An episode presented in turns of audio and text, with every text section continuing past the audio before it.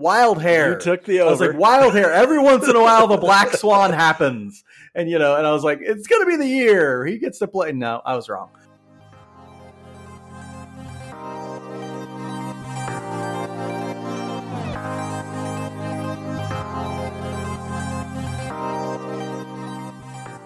Welcome back to Royals Weekly. I am your host, Marcus Mead, and joining me as always, the inspiration behind the full body cavity search, my brother Mike. Hey, if you're not hiding, you're not trying, all right? if it's a game of hide and chess seek, guy learned everything he knows from you, right. didn't he? That's right. If it's a game of hide and go seek, I ain't one to lose, okay? So uh better be in it to win it, officer. Oh yeah, yeah. A lot of lot of uh, police are like very happy with the innovations that you've created in the law enforcement community. It's just well done, well done. Uh, on this week's episode, we'll review the Royals 2022 season as a whole, discuss our preseason predictions that we made many months ago and that now look hilarious. we'll give out some end of the year awards, which are completely worthless. It's like, like, hey, these two guys, they think that you deserve an award of some sort. Yeah, I hope But somebody anyway. puts this on their mantle. Right, they should. They should Yeah. put the video of us giving them the award on the mantle, right? Yeah. And then we'll preview the offseason as well because it's going to be an important one for the Royals. We all know that. Mike, how are you feeling? You're ready to go. This is our last uh, real episode of the season in season styles. I am ready to speculate wildly.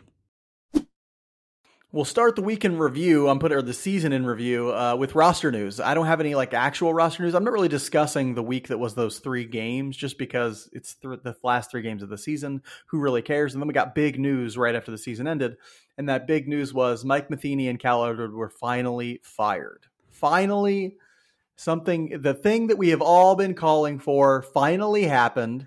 Right? It took a year at least, but finally that ra- that era is over. you made it, Royals Yeah. fans. You made it. Yeah. Okay. Uh, not many of you made it. A lot of you dropped off. A lot of you sort of, you know, just 2015 was a long time ago, wasn't it? that was a long time ago. All right. But if you're listening to this podcast, you probably made it. Good way to job. go. Way to go.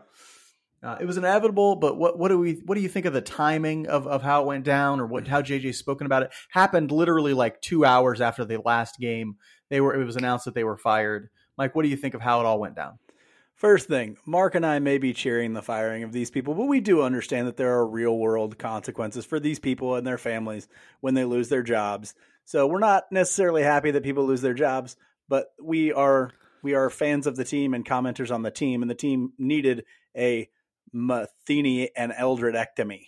Okay, badly. I will say And that so- I- I will say that that these guys are millionaires. They're going to sleep okay tonight. They're They're, gonna going to sleep okay. go to sleep on a giant pile of money, and they'll be fine. Yeah. Okay. Um, and so the timing, the timing is laughable. Let's start there. Okay. The timing of this move is laughable. But, you know, until you got rid of Dayton Moore, you weren't going to get rid of Mike Matheny and Cal Eldred. And that has become more apparent and more apparent as we've gone on here. You know, Dayton Moore is a loyal person, and it's very obvious now that he was not going to get rid of these two. And that's why he, no, one of the reasons why he no longer has a job. This should have been done a long time ago. Okay at the very least, Eldred should have lost his job at the end of last year, and Matheny at the middle of this year. If you're being really conservative, you'd say the middle of this year. They were really, really, really, really conservative and did it at the end of the year. So they could have done better. It could have happened a lot earlier. So the timing to me isn't very good because it should have been done a lot earlier. Yeah, it's weird. The Royals are great at doing things way too late, and then all of a sudden, right? Like it's like we're gonna wait, wait, wait, wait months, months, months, and then like boom, overnight we did it, or like an hour we did it. You know, like and so it's like it, Did it's you see weird when they announced it too? Yeah, The the last game was on Wednesday. They announced it at 9:30 Wednesday night. yeah, this yeah. was happening. It was amazing. Yeah. It was great. Everybody was like, "Yeah, finally, yes!" Twitter was going nuts. Everybody was so happy or whatever. And it's like, it, but that's classic Royals, right? It is classic, and they were like cheering the fact that they did it so quickly. And I'm like, is classic Royals. Like, get your fan base to lower the bar so low for you that they've dug a a six foot hole to bury it in, and then you can, you can clear that bar, right? Like, it's like it's insane to me. I just I don't get it. I'm glad that like they didn't wait a whole off season to do it or anything like that because we now expect so little from them. But yeah, it's weird to me that they do that. They're very conservative as a, as a group, or they have been under Dayton Moore. That's the thing. It's really not clear what the Royals will be moving forward. Like, will they be way more transactional? Will they be a lot quicker to make certain decisions? They should be, but I don't know if they will be. It'll be interesting to see moving forward. Do they still take this wait forever and ever and ever to make every decision, or will they finally start making some decisions quickly, like they need to be? in that final week, they did go one and two, which bring against the Cleveland Guardians, which brings their overall record, at their final season record for the year, to an ouchie 65 and 97, 32 games under 500. Their model said they'd be 500. They were not 500. Uh, Mike, what are your general thoughts on the season as a whole? The magic spreadsheet shot out 500. Oh, what happened? We had a spreadsheet, everybody. Damn it. Um, I learned Excel for this. I yeah, I went to a one hour training on Excel for this. Jeez. Um, excitement around the young players was my feeling on the season as a whole, but you can't be out of it in May. And Royals fans have just gotten way too used to being out of contention in May. I mean, it it's just so hard to stay a fan of a team, a baseball team. You know, the season's not short; it's a long season, and you're out of it at the beginning. And so yeah, it's always depressing when you're completely out of contention in May. And so there, I was excited every time they brought up a new young guy and we got to see him play. It was exciting to see Vinny Pasquantino sort of look like he's going to be a, a real piece here, and Bobby Witt Jr. as well, and and to see Michael Massey play and to see uh, Melendez play and and to see Singer turn it around. That was great. But man, it's hard to continue watching. You know, we we do this, you know, every week and so you, you have to continue watching games and continue watching games. It's not easy. It's not easy to continue watching games when you know they're 20 games under 500 and they mean nothing. Yeah, and it, it hurts their. Uh, you look at their attendance numbers, man. It, it hurt their attendance numbers big time. It's going to, of course, hurt their revenue big time. Yeah, being out of it in May is like the worst thing that you can do. And so I'm sure Sherman and them are having a lot of conversations about how do we compete from day one, right? It always seems like for the last few years, anyway, the Royals have been like, well, we still got to learn a lot about our team right here at the beginning of the year. It's like, no, you should already know about your team. There's no learning about your team when the games matter. That doesn't, you don't do that. Like, you know, and so we'll see how that ends up turning out uh, next year. Hopefully, better than it did this year. But what's, as I look back on the season as a whole, it makes me think that there's like just enough for dreamers to dream on happened this season. Like you mentioned, all the young players and things like that. Yeah, there's just enough of that to dream on for the future but the realists actually see a lot to be worried about on this team, right? They see the fact that, you know, the young hitters did okay this year, but nobody really, they didn't have any outliers in terms of guys who just like took off. They didn't have any, like, it doesn't, Bobby Witt Jr. looks pretty good for a rookie, but he, he didn't like, wasn't a superstar in year one. He didn't look like Julio Rodriguez. He didn't, right? They didn't have any of that type of guy for their young hitters, right? They didn't have anyone like that. Vinny Pasquantino was good, but not great, right? And so it looks like what you need then is for all of them to take a step forward. Brady Singer took a big step forward, but the rest of the rotation was garbage. It's like there's just enough for to dream on, but there are still so many holes and so many things that have to go right for them to even come close to sniffing 500 next year or the year after that. A lot has to go right. And it's just one of those things where it's like, ugh, I feel like everybody sort of got a splash of cold water this year, being like, oh, this is the stark reality of where this roster is right now.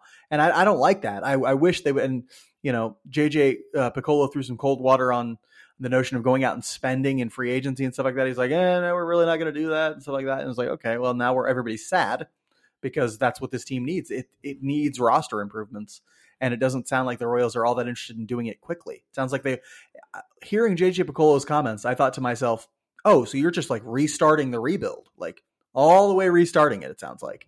And I'm like, that's not something that's going to make fans super happy. That's because the stuff to dream on won't be around long no, enough. It's gone. For no, it'll all be gone rebuild. by the like, yeah, yeah, yeah. No. If if you want to actually contend next year and the year after, when you have the Bobby Witt Juniors and the Vinny Pasquantinos and and those guys, unless you somehow have a plan for extending them, they're going to be gone by the time that rebuild is done. And yes, you can turn stuff around quicker with development and things like that now than you used to be able to, but it's you're still talking three or four years.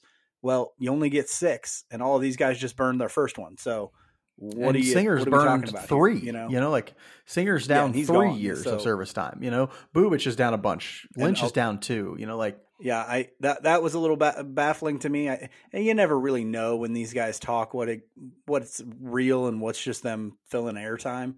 But yeah, that would be really disconcerting for me if we go this entire offseason and they don't go out to do something to improve their rotation at least. Like it has to be done. If you want to be competitive in any way, yeah, that has to be done. And I, I really thought this at the beginning of last year or this season. Like I heard a lot of people, and, and I fell into this trap too, because my record prediction was about 500. And I thought, well, if everything goes right, that's where there will be. But I thought there were a lot of people thinking that this team was going to be really good and going like, well, Raul, you know, Adalberto Mondesi is going to be this, and look at how good our infield's going to be with Bobby Witt Jr. being a superstar. And I'm like, wait, wait, wait, wait. You're counting on Nicky Lopez to do the same thing again. You're counting on Hunter Dozier to be as good as he was in the only good year he's ever had. You're counting on Adalberto Mondesi to stay healthy. Bobby Witt Jr. to step into the league and be a superstar immediately. Like all of these things, you're like, not all of those things are going to happen. They were counting on Daniel Lynch taking a step forward, Bubic taking a step forward, like Brad Keller being the best he's ever been. It's like, no, like not all those things happen at once. Salvador Perez having the historic season that he did last year. Like we were we were counting on everything going right. And that's just not how baseball works. Well, what's interesting is it actually everything turned out. So, if everything had gone right, we would have hit the 90th percentile of, of our outcome, Mhm. right? Which was about 500, right? If everything went wrong, they would have gone 65 and 97. Literally, all those things that you just mentioned went wrong. like the only thing you could say went right is Brady Singer. I mean, I don't know that all of them did. almost every one. Brady Singer took a step forward. That is the only one that you would say, hey, that one came, that one went right, right? All the others, like Bobby Witt Jr., wasn't a superstar when he came right in the league. Uh, Lynch didn't take a step forward. Bubic didn't take a step forward. Salvador Perez was hurt a lot and didn't have the year he had last year. Nicky Lopez was back to the worst offense you can imagine. Like all the things that you imagine, like that you would say, like, oh, this needs to go right, this needs to go right. The exact opposite happened, you know? And, you know, we can say, hey, what does it take for predictions to be so wrong? Well, if you're making predictions in a sound way, you're probably splitting splitting down the middle and say half of those things that we need to go right will go right, and half the things we need to go right will go wrong. This year, way more skewed to the things going wrong, right? Um, and so that's how you end up with such a terrible record and such a terrible season that really not very many people saw coming, at least to this degree. Yeah, and I think the outcomes a lot of in a lot of those cases were we we were we were really lying to ourselves. Like some of those things were just wholeheartedly unrealistic. If you look at Hunter Dozier's past and to think that he was going to be an everyday guy was ridiculous. If you look at Adalberto Mondesi's past, to think he was going to be healthy, ridiculous. Nicky has passed. even now looking back, we're like, hey, he hit 300 last year. That was one year. He had whole other years of evidence that shows that that wasn't the player that he was, and we're like just expecting him now all of a sudden to be that guy. No, like, come on. you know, eh, that's why in baseball, especially, it's like until you've done it for two or three years, you haven't done anything. You're not a consistent player until you've done it for two or three years, in my opinion. It's really, really, really important to us that you subscribe, rate, and review this podcast on whatever p- platform you use. Subscribing, rating, and reviewing helps more people find the show and lets us know that we're doing something right and you want us to create more content. Plus, Mike can't show his face in his country club if he doesn't get the subscriber numbers. No tea, no crumpets, no creepy after party with people wearing masks, eyes wide shut style. It's free to subscribe, rate, and review. So go out there and do it for us. It only takes a second. It does us a world of good. And make sure to follow us on Twitter, Facebook, and Instagram as well. We post a ton of additional analysis on on Twitter and all those things every day and interact with anyone who wants to really talk to us. So please follow us on all the social media, subscribe, rate, and review. We're making this a true season in review episode with our spotlight segment this week. We'll look back at the predictions we made and give out some season awards. We'll start by swallowing all the crow that we have to eat because it is significant. It is a significant amount of crow. Um, I find that if you start with the crow, it all gets a little easier after that, you know? Um, so before the season started, we made 12 predictions, and boy, were they bad. or at least mine were bad. Mike, yours, I think, were bad too, but, you know, you know I'm only talking about myself here. Our first prediction from the from the preseason, an over under for Salvador Perez, 40 home runs. Mike, you took the under, I took the over. He was under, and so uh, I mean, I hate. Is it hard being right all the time? Yes, it is hard being you're right. all the definitely not right all the Okay. time. But you know, uh, except for that win loss total prediction. But yeah, that was bad. um, That was yeah. you- you're there are a couple over uh, others on here you missed dra- drastically on. But anyway, uh, yeah, Salvador Perez. well. It wasn't a it wasn't a performance issue. It was a being on the field issue. Right, he was hurt for too much of the season. Yeah, You're not going to be able to hit 40 home runs if you're hurt that much, and that was fairly predictable considering how much he played last year. Uh, another sort of playing time issue. Uh, we we did over under 100 games for Alberto Mondesi. For some reason, I remember this why I chose over. I was like, wild hair. you took the over. I was like, wild hair. Every once in a while, the black swan happens, and you know, and I was like, it's gonna be the year he gets to play. No, I was wrong. I took the over. Mike took the under. Alberto Mondesi played what like so that that's two two right for me. How many right for you at this zero, point? zero right for me at this point. Uh, zero right for you. it's you. gonna be Okay, right. zero for me make sure we keep for a while. I think, um, yeah, for a while. I, I did not grab a lot of wins in this one. Um, our next over under uh, an an 800 OPS for Bobby Witt Jr. We both chose over. We were both wrong, right? Bobby Witt Jr. came in with an OPS of what'd you say it was? Seven. Oh, something. seven something, fifty something. Uh, maybe I can look real quick. It looks yeah, it like real uh, carry the two, carry the one, seven twenty, somewhere in that seven twenty two, somewhere in that neighborhood. seven twenty two. And so My Bobby. Witt Jr. was not the hitting sensation we had hoped he would be uh, right away. But he had, you know, solid year. We'll just see on that one. Obviously, for Bobby, sorry, seven twenty two was his OPS, and obviously, when you have a slugging percentage of four twenty eight.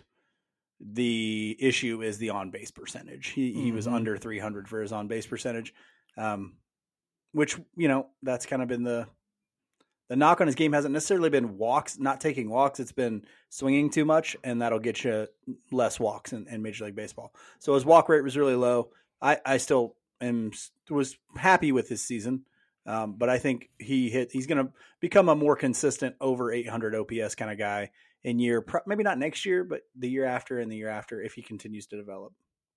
A guy who I think development is pretty much tapped out is the next uh, prediction we done. made. He's, He's done uh, development wise. so. He's almost 32. Uh, that's Hunter Dozier. We went over under 750 OPS for Hunter Dozier. And you know what? In the first half of the season, it looked like he might make it, right? But he did not. Mike went under. I He was went hover- over. He was hovering around that. He was oh wait, right that's around another win for Mike. It's another win for you. You're three and one. I am zero and four. I was not viewing this as a competition, but apparently you are. And so, uh, yeah. Yeah. right now you are Everything definitely is, winning baby. that. Everything is. Hunter Dozier, man. We'll see on that. We'll see if the personnel moves extend to players on the roster or not. Would you Um, be okay with him filling the Ryan O'Hearn role? I don't think the Ryan O'Hearn role should exist, right? Like, I don't think you should Me keep a guy on your roster just for him to sit there, right? Like, no, no, I'm not. Would not be okay with. And besides, if I want somebody filling a Ryan O'Hearn role, that guy better be able to play multiple defensive positions well, right? He And can't. run, in my opinion. and run. He Like, can't. He can't do either of those yeah. things. And so, I want No. athletes in those positions. give me an athlete. yeah. Give me somebody who's oh he only hits lefties, uh, and but he plays a few defensive positions well. Fine, I'll take that guy. Uh, so no, no, thank you for Hunter Dozier. Uh, I'll I'll gladly go with someone else. Next one, I finally get on the scoreboard here. Uh, over under two hundred and seventy or two hundred seventy, over under a two seventy five batting average for Nicky Lopez. You said under barely. I just said under. Um, I still was counts more- as a win. I was more right than counts as a you in that one, so I'll take I'll take the win. Still there. counts as a win. Oh, another one we were right. Um, over under 4.25 ERA for Brady Singer. Both of us correct on that one. Good job, us. We both Uh, had under. Way to go. We both had under. The next one was for Jackson Kowar. Over under 15 starts. We both said under there too, and we were both correct by a large margin. He did not make. Yeah. I don't know where he is anymore. I don't know what's going on. I'll be interested to see what a new pitching development coordinator or pi- pitching development team does with him. But arm talent's still there. Changeup's still there. We'll see what they do to help make him turn him into something that might be useful. Don't be surprised if he becomes a useful piece, right? But also don't be surprised if he's just a career AAA player. The next one, Dylan Coleman. I think I get to take this one. You ha- I over under a three ERA for Dylan Coleman. You had over. What was I his had ERA? under. His final ERA was. Hold on, real quick. I will look that up. Yeah, I'm not trusting you, so I'm going to look it up too because I know you cheat. Uh, okay, you think I'd lie? You know, I think I'd Yeah. cheat you. It was two seven eight. Yeah. In yo. Yeah, I had to give you one. Told you he'd make it. Dylan Coleman, extremely talented. yeah, well, you know, uh, very talented uh, relief pitcher. Finally, sort of uh, came into his own Yeah, this I year. think Stop probably walking so many people. if you'd say like who's the who's the relief pitcher of the year for us, we're gonna give out some awards later. We didn't do relief pitcher of the year, but I think he's probably the one um, guy that you're saying, oh hey, he did really great. Now Barlow had a solid year, but not a not as good as what we've become accustomed to. But Right, but you know his solid year is basically he probably has better ERA than Coleman, but you know when you look at what they're doing, Coleman is, looks like the more exciting pitcher and looks like he has potential to grow even further. Um, over under fifteenth in major league in runs scored per game. Uh, to be clear, over here means better than fifteenth. We both said over. We were both wrong. Uh, they were not over fifteenth uh, in runs scored per game. Shocking. Uh, a team that lost ninety-seven games uh, does not appear in the top half of anything. Uh, next one, over under 15th MLB in runs allowed per game. We were right on this one. over Yay. over They means were- better than 15th. They were way worse than 15th in runs allowed. They were dead last, I believe. Um, which is bad for those of you who don't know. And that is one of the things that led to Cal Eldred being fired. And then uh, over under 78 and a half wins. We were both dumb enough to say over. boy, do we look like fools now, huh? They were not over. Oh. I actually just went just over our, our record predictions. I put those in here too. Um, Mike's was 80 and 82, and mine was 79 and 83. They were way worse than both of those. And so, not a stellar year for the Kansas City Royals. I was only like 15 games off though, so The only thing that is worse than our predictions was the Kansas City Royals this year. Uh, yes, correct. Anyway, But I would like it to be um, stated or clarified that if there was a trophy for this over under game, which I think we should develop, we'll, we'll make one. okay, uh, that I I would currently hold it. I'll start saving toilet paper rolls, and we'll make it out of those. Okay, that's, There we go. That Okay, seems fitting for what you deserve. Okay. Uh-huh. Um, I'll ta- you know what? I'll take it. I'll take it, and I will I will tell you about it every single time I see you that I have it and you lost like a big loser. Okay. All right. We have more awards to give, though. We need to make out more trophies, I think. So, despite the fact that we are terrible prognosticators, we're going to give out some season awards because we're great at reflecting on things that happened in the past. We're going to give out position player of the year, pitcher of the year, rookie of the year, minor league position player of the year, minor league pitcher of the year, and then what we're calling the Galaxy Brain Award. And then the actually, that was a pretty smart award. Okay. Mike, give me a drum roll or some kind of thing for position player of the year. That was terrible. No, here we go. What is that? Captain Raymond. Holt. Boom. Boom. bum. Our position player of the year is one Robert Baseball Jr. Yay! We decided to go ahead and give him position player of the year. In terms of fWAR, he was the most valuable player for the Royals at 2.3 fWAR. He had a 254 batting average, a 294 on base, and a 428 slugging. Is this his peak? I don't think so. But he was sadly the most valuable player for the Royals this year. And I say sadly because when your most valuable player is a 2.3 F4 player, you probably lost 97 games. Yeah, and, and to be clear, you, some of you might be going, well, Vinny was a much better offensive player than him. Uh, yes, but in about half of the number of at bats.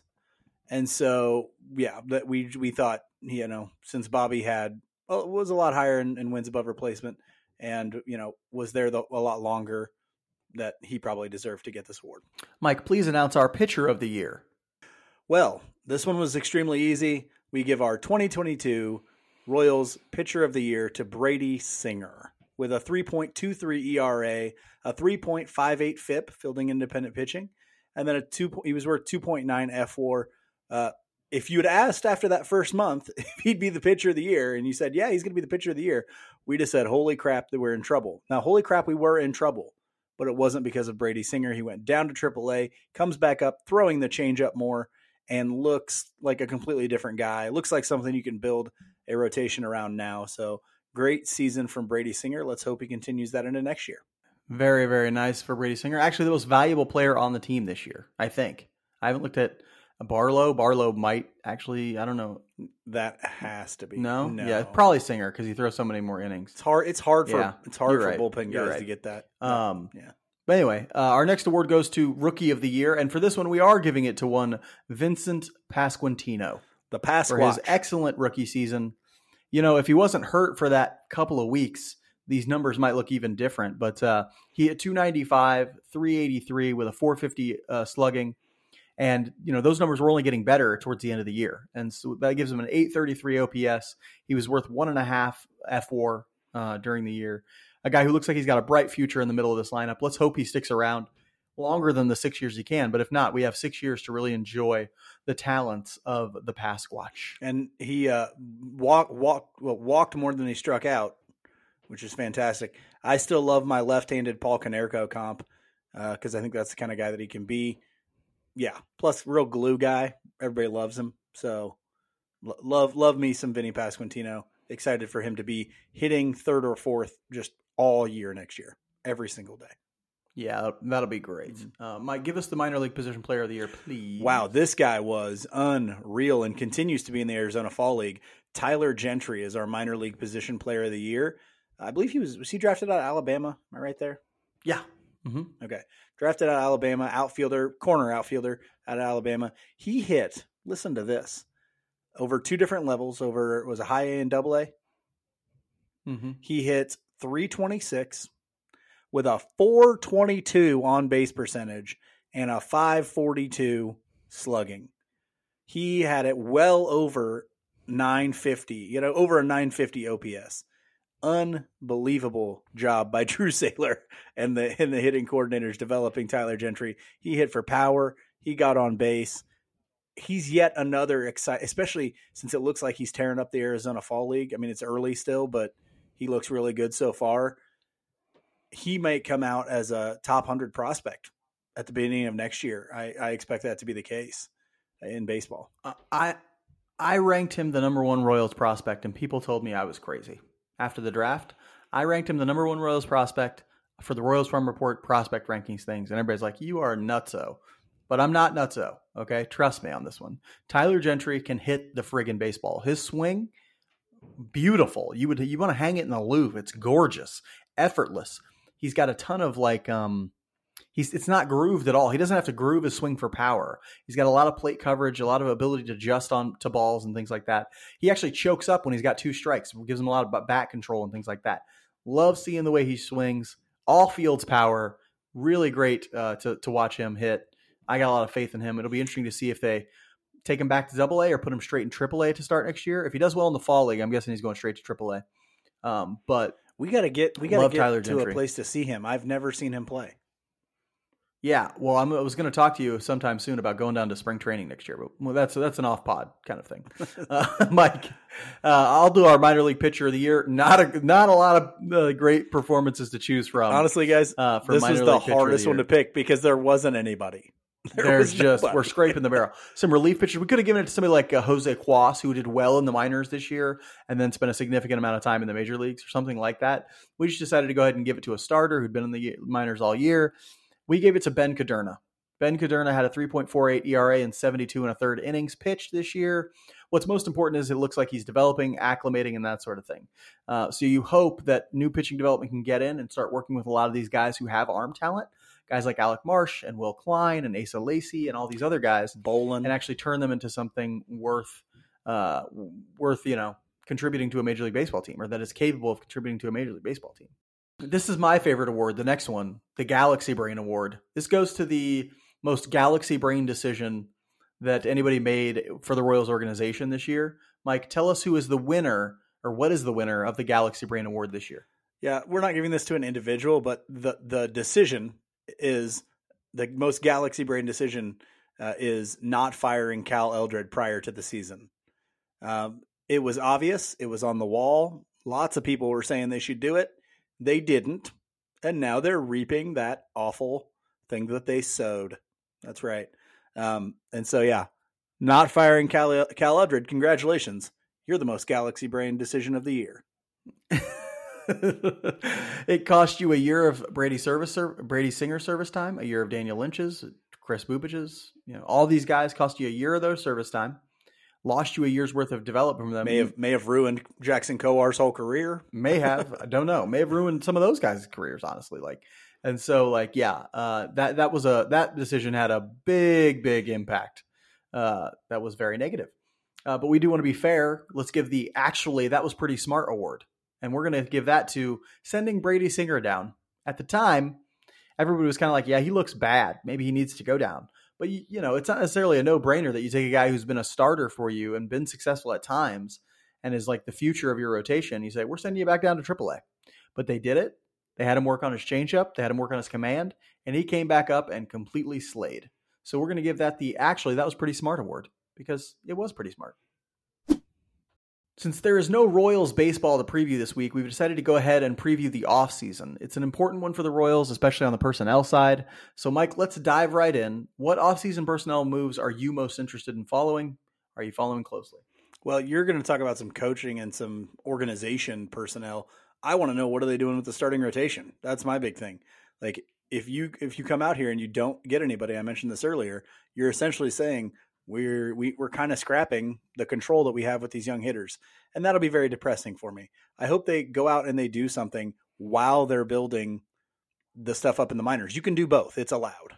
It's a lot. You're allowed to mm-hmm. go out and get yourself some pitching to be competitive for these next couple years, while still revamping your pitching development system especially if you're only giving one, two, three year contracts, yeah, you'll be fine. Like none of the guys that you want to try to extend if you want to do that are coming up in the next two or three years. So go ahead, you know, like sign some guys for sign Mike Clevinger, go sign Chris Bassitt, go sign, you know, even a guy as old as Corey Kluber. He had a good year this year. He's 37. He's not looking for more than a year. You know, like go out and sign some of these guys, and you you might have a chance. You know, at the very least, it'll make things more interesting for the fans and you want a downtown baseball stadium. You better better be winning the next few years, not in not in six. Yeah, you that makes perfect sense. Um, I'm actually most interested in the pitching coordinator role that Jason Simontacchi got let go from. I think that's a huge, huge, and I don't know if they're even going to keep that role or if they're going to sort of restructure entirely in the minor leagues or what. But I want to see who's who are the higher ups in the minor league pitching development after this offseason because they're going to have a huge, huge say and a huge impact on whether or not this minor league pitching development turns around in some way because that is like the most desperate thing that they need. They need the ability to develop minor league pitching because right now it is not very good. Yeah, agreed. But I, I, I wonder do they do they hang on to Paul Gibson? Yeah, I think they've already said they're going to do that. Yeah, and he kind of came. I, I wasn't sure if he was mentioned or not. I know they mentioned uh, Alex Zumwalt staying in his role and and those types of things, but and and and uh, um, uh, was it Hollins, the first base coach? I know they mentioned mentioned mm-hmm. him staying in his role and stuff, but uh, if if Gibson stays there, I wonder if it's in the same capacity. All that so so all of those sort of things, how they restructure that pitching development, I think is going to also be very important. Yeah, I want to read a story from some of the some beat writer who right now there's no beat writer for the Royals for the Athletic, and they're the only one who really like tries to write serious stories in my mind, and so uh, I, I want to see somebody come out and explain exactly how that pitching development has changed over the course of this offseason because it needs to change significantly. I'm just curious as to how they're going to go about doing it. Of course, everyone's talking about the manager position. They need a new manager. A lot of uh, names getting floated out there about who might become the new manager for the Royals. Mike went out and did some research, unusual for him. He went out and did some research and found some uh, candidates. So let's talk about them. Mike, tell us who you'd like to see the Royals look at for manager this year. Well, before I jump into these things, I want to give credit to David Lesky and at Inside the Crown. Uh, if you don't subscribe to that his Substack, go do that. He did a much more in depth thing than what we're going to go through here. It was very good on both the manager position and the pitching coach. So I highly recommend going and reading those things before I jump into this because some of this stuff I got directly from there. So just want to let you know uh, give credit where credit is due. He did a great job going through that stuff. Uh, for my manager candidates, though, here are the three that I like Raul Ibanez, which is kind of an out of left field one because he doesn't have any manager experience. Um, he was an analyst for the Dodgers a, a, few years ago, and right now he holds a position with Major League Baseball. But if he's interested in getting back on the field, that could be a guy that that um, the Royals look to. you know, we we know at the end of his career he came to the Royals and had some success uh, as in sort of like a mentor kind of role. So I like him. Um, and was a, a, Royal early in his career as well. Yeah, right? got so, got his start with the Royals. Yeah. So a lot of it, a lot of affiliation with Kansas City. Yeah. And then another guy that I really like, like if if you were going to say out of these three, Mike, who do you really want? This is the guy. Um, I believe his name is pronounced Kai Correa, um, Giants bench coach. He's from that Gabe Kapler tree. When Kapler got the job as the Giants uh, coach, he brought Correa in as his bench coach. Uh, he the Giants do more platooning than just about any other team in the league, and he has that understanding of the best way to platoon guys. And I think that can be a very big strength for a manager. And so that's that's a guy that may I'd be very interested in. Kapler is a very uh, analytics guy. The Giants are an analytics organization. Looks like that's where the Royals are trying to go. I think he'd be a great uh, fit there especially if you want to really. He's nothing like Mike Matheny.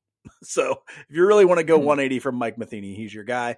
And then I'm going to mention one other guy, and then I'll throw another name in there just because it's interesting. But uh, Matt Quatraro, uh, he's the bench coach for the Rays.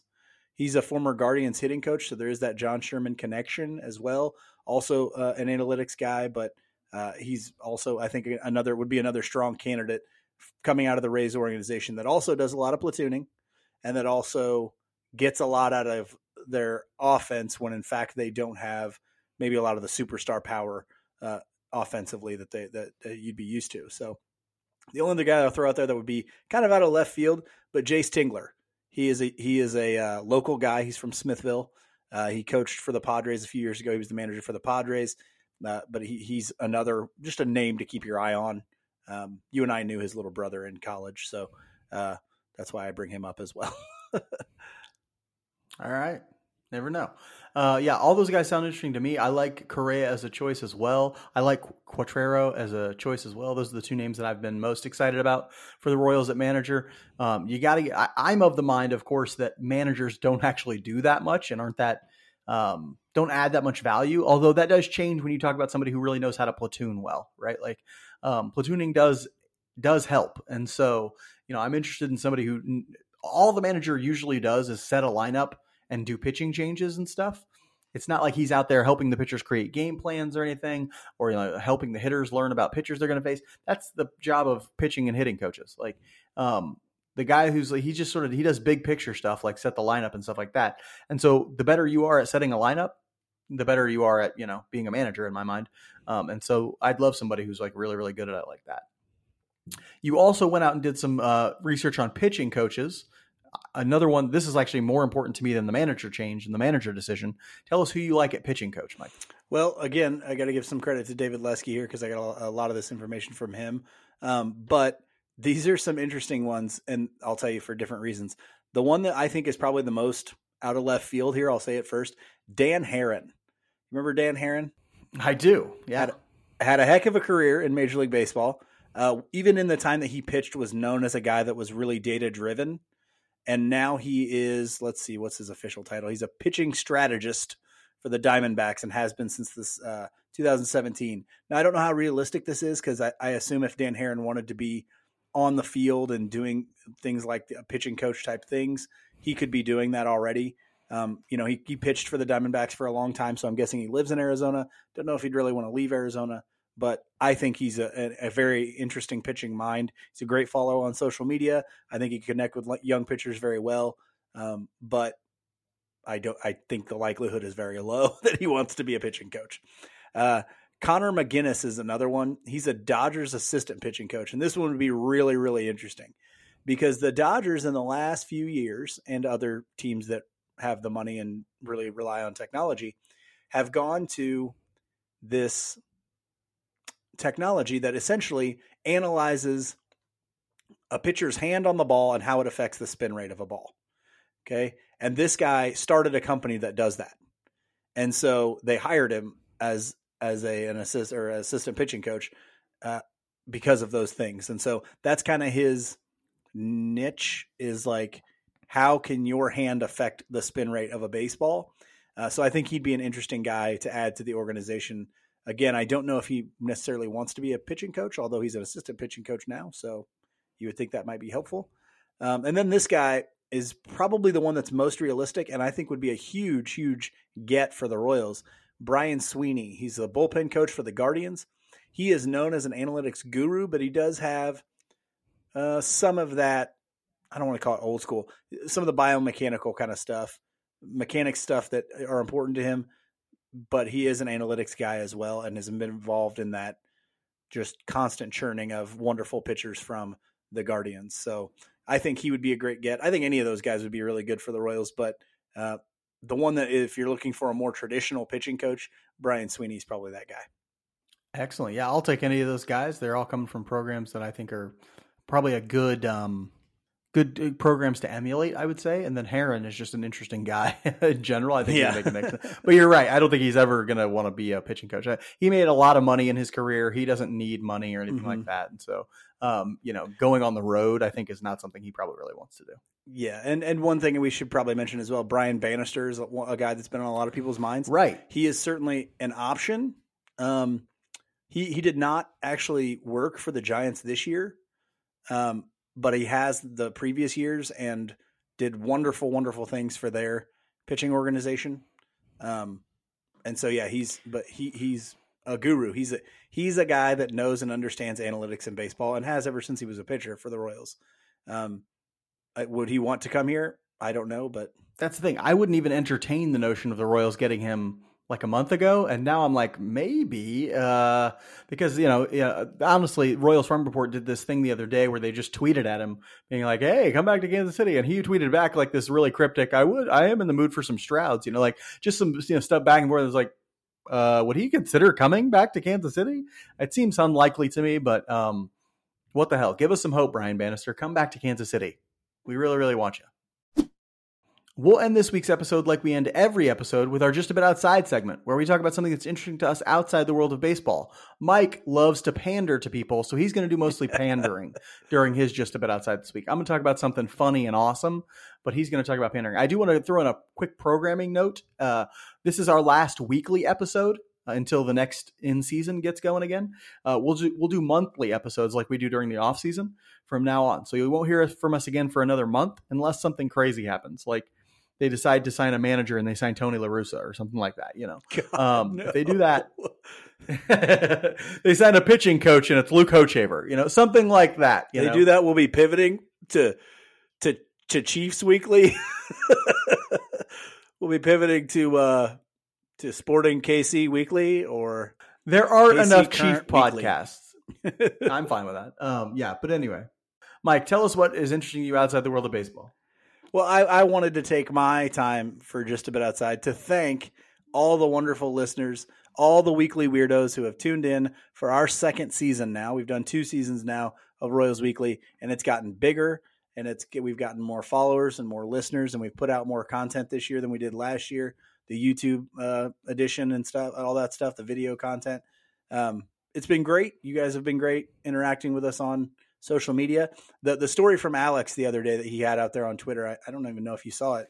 I did. Yeah. He basically put out that he was listening to the podcast in an Applebee's and somebody came up to his window and said, Hey, is that Royals Weekly? And I was like, Oh man, that I feel like I've made it. Like somebody who wasn't listening to our podcast randomly heard it and knew what they were talking about. There are people who listen to Royals Weekly who have connected in the general public, and that is that's more than I ever thought we would ever be. So uh, I have to thank you guys for listening and uh, thank everybody. Now, is a lot of it just bots and our friends and family? Yeah, but our friends and family are active. Damn it. Okay. Yeah. They they yeah. get out there. They eat at Applebee's. They are out there. Well, they are definitely at Applebee's. So thank That's you, everybody. Definitely our crowd. Um, and so yeah, thank you so much, Weekly Weirdos. We really appreciate it. We got a lot of loyal fans online who are just interested in participating and, and sending us questions for mailbags and just interacting with us. And we love that stuff. We we love sort of talking baseball with people in a way that's not just one directional. We don't see it as ourselves as like talking at you. We're just part of a conversation that we like to have with you. So follow us on all the social medias. Let's keep this conversation going. It's going to be a wild and interesting off season. But thank you so much for listening this year. I cannot thank you enough for telling people, friends, and family that they should listen. It's been awesome to watch this grow over the course of the last two years. So much fun for Mike and I to do, and we're going to keep doing it until it's no longer fun anymore. Which honestly, we've done it through two pretty terrible seasons, so I don't know how it can get lower or anything like that. Imagine you if they start winning. How fun this could be. Well, yeah, I know. I cannot wait until they actually start winning and see what this podcasting thing could actually be because people are coming out of the woodwork then. Uh, but anyway, uh, I'm going to do mine over something way less serious but way funnier. Uh, and that is Mr. Go 30. Love Mr. Uh, Go it's a it's a Twitter and Instagram account. I love Mr. Go 30. If you're a coach, you have to watch Mr. Go 30. That's like a rule, okay? Uh, Mr. Go 30 is like a comedian. He's like an online comedian who does these like comedic versions of film sessions for like football film or watching basketball film. But he puts on like actual clips of games that happened and then he like imagines what the coach is saying in these different uh in these different film sessions and it is so funny man it is hilarious he has like these stock characters that play you know one of them is named davis one of them is named charles one of them is named connor you know, Charles is by far my and favorite. they sort of follow a similar format all the time I love Charles. Charles is like this. Uh, Mike knows Charles so well because he's coached for so long. He's I've met, a thousand Charles, Charleses, right? Like, uh, yeah, Charles is like this happy. I'm just happy to be here kind of a guy. you know, like so. many Anytime he makes a mistake and coach calls him out for it, and he's yelling at him. He's just like, ah, darn it. uh, yeah, it's really funny. Davis is like the Yeah, butt of every he's the- joke. he's like the, the one that bag. coach like gets on the most and Yeah. makes the most mistakes, and he's the punching bag. Uh, but it's just really, really funny. If you get a chance, go to Twitter or Instagram, look up Mr. Go 30, and just start watching what now must be hours of video of this that this dude has put up because it is so so funny. And uh, yeah, it's got a little bit of dark, not darkness. It's like uh, it's a little edgy at times, you know. He, uh, but uh, it's still so funny. Um, and so yeah, maybe not for the kids, but uh, definitely for the adults in the in the room. Uh, so yeah, go watch Mr. Go 30. Thank you so much for listening all year, Weekly Weirdos. We really appreciate you. Uh, we'll be back if anything exciting happens, but if not, we'll be back for a month in about a month with a new episode. Until then, be good to each other. And go Royals.